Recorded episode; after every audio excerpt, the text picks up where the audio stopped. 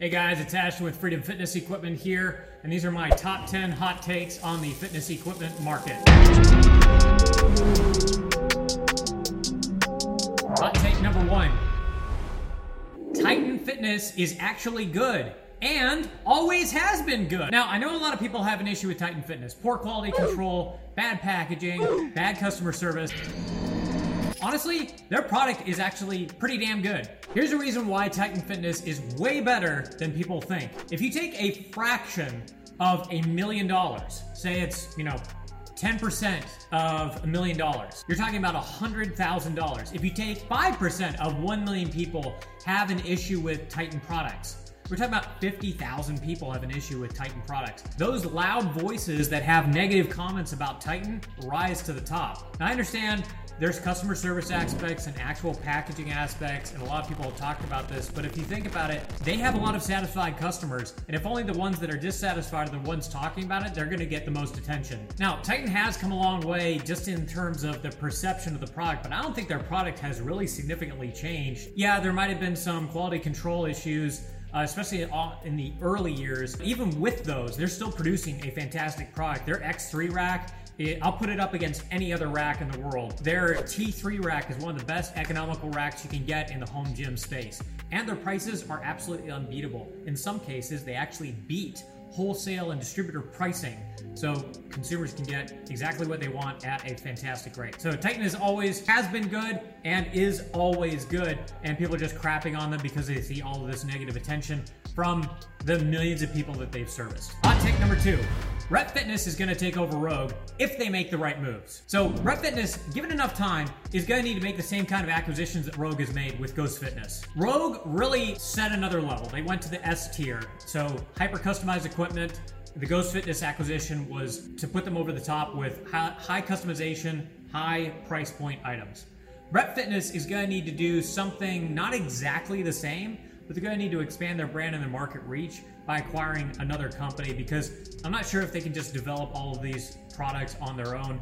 It's going to take years and years and years, and they're going to need to catch up with Rogue quickly, especially if Rogue does another similar acquisition. But I think Rep Fitness has been on the trail to take over Rogue's market dominance. So stay tuned. Hot take number three Strongman is going to become the next CrossFit. You're seeing a lot of these strongmen like Eddie and Hafthor and Brian Shaw just come to the forefront as these gregarious characters who have a lot of charisma and personality uh, boxing each other, getting into you know YouTube arguments, and hamming it up online. That has created a lot of attention for the sport. Whereas with CrossFit, you're not seeing as much of that attention. In fact, you're still seeing a lot of negative attention from an injury standpoint, from a CrossFit Games perspective, from a political standpoint.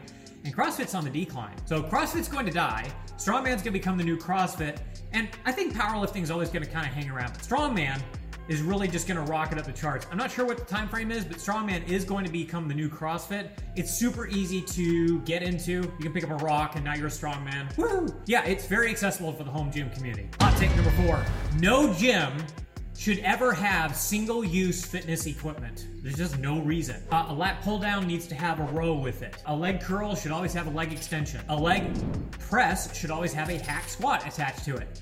Most of these gyms are training facilities, and training facilities are less than a thousand square can be less than a thousand square feet. If you're a personal trainer, you do not have room. You need a long strip of turf, some rubber flooring, and gym pieces that do more than one thing. If you're in a commercial environment and you have the luxury of space, which honestly most don't, and I've interviewed a few, quite a few gym owners, then maybe you can have some single-use pieces. But I don't think any gym should honestly have a single-use piece and I think most manufacturers target gyms with single use pieces so they can make more money. If you get a single use piece and you compare it to some of those uh, multifunctional pieces that I just mentioned, um, the multifunctional pieces will work just as well, particularly if they're plate loaded, which I'm a huge fan of. So if you're a home gym owner in particular, you need to look for those machines that do more than one thing. But I don't think any gym should ever have any single use fitness equipment from a strength perspective. I'm not talking about cardio. Hot take number five NordicTrack is absolute trash. This may change, but the majority of their products, in my opinion, do not stand up to the rigors of regular gyms or even home gyms. I have some of their adjustable dumbbells that got randomly sent to me, and I've also talked to people who have used their treadmills, and they're just substandard. I had a ex NFL player that cracked the tread in half on a NordicTrack treadmill and had to get it repaired. Thank goodness it was under warranty, but any of the commercial grade treadmills that you see here or any of these used gym equipment stores are going to be 10 times the product of any, honestly, NordicTrack product. Hot take number six gym companies that are trying to sell you on quarter inch flooring for a gym for anything other than aesthetics are ripping you off. A lot of gym companies will come in and will say, hey, you should buy this gym flooring. It's to be awesome. It's super thin, it has high impact resistance, and you're not to have to worry about damaging your floor. That may or may not be the case, but I can tell you for a fact if you're deadlifting on a quarter inch of rubber, that ain't to protect anything underneath, particularly if you've got concrete. You're to crack straight through that. Even a half inch mat only has a weight resistance rating of about 400 pounds. So I don't usually recommend, particularly for deadlifting, anything less than a three quarter inch mat. And you don't necessarily need three quarter inch mats throughout the gym. If you just want something for aesthetics, install a bunch of quarter inch flooring. But I've seen stuff that honestly nobody should be jumping on or dropping weights on. You can drop bumper plates on a you know regular rubber mat but you've already got rubber on the plates. If you drop cast iron on a mat, you're gonna crack the floor, especially if it's that thin. Hot take number seven companies must stop making barbells with thick sleeves. You see these companies that have these super, super thick sleeves, they take up all this room for absolutely no reason. They distribute the load, yeah, okay, they distribute the load further out from the center, so it might be a little bit easier to deadlift or might be some standard spec for some federation, but honestly, the thinner those collars, the more space you have to load weights on the end of a barbell. So stop making thick collars. Give us more room to load plates, particularly those of us that are just piece, like myself that are in the gym, you know, loading five, six, seven plates. Get, having that extra sleeve length makes all the difference in adding another plate or two to your deadlift or your total. And having thin sleeves not only looks nice, but just gives you more options and versatility. Hot take number eight. Ribbed sleeves on a barbell is like nails on a chalkboard. I cannot stand it. When you're sliding a plate onto a bar, it should be nice and smooth. I know all, there's a lot of you that are like, No ribbed sleeves allows the plate to stay on in place. That's why you have lock collars. That's why you have things like this that keep the barbell and the plates in place. They have compression on the end of the bar. And if these aren't good enough, you need to get a better lock collar. I'm a huge fan of smooth sleeves. All this ribbed crap needs to go away. If that's the only thing that's keeping the plates from sliding off, you've got bigger problems than ribbed sleeves. All right, hot tip number nine. The number one most important piece of fitness equipment is actually not fitness equipment. It's an AC unit.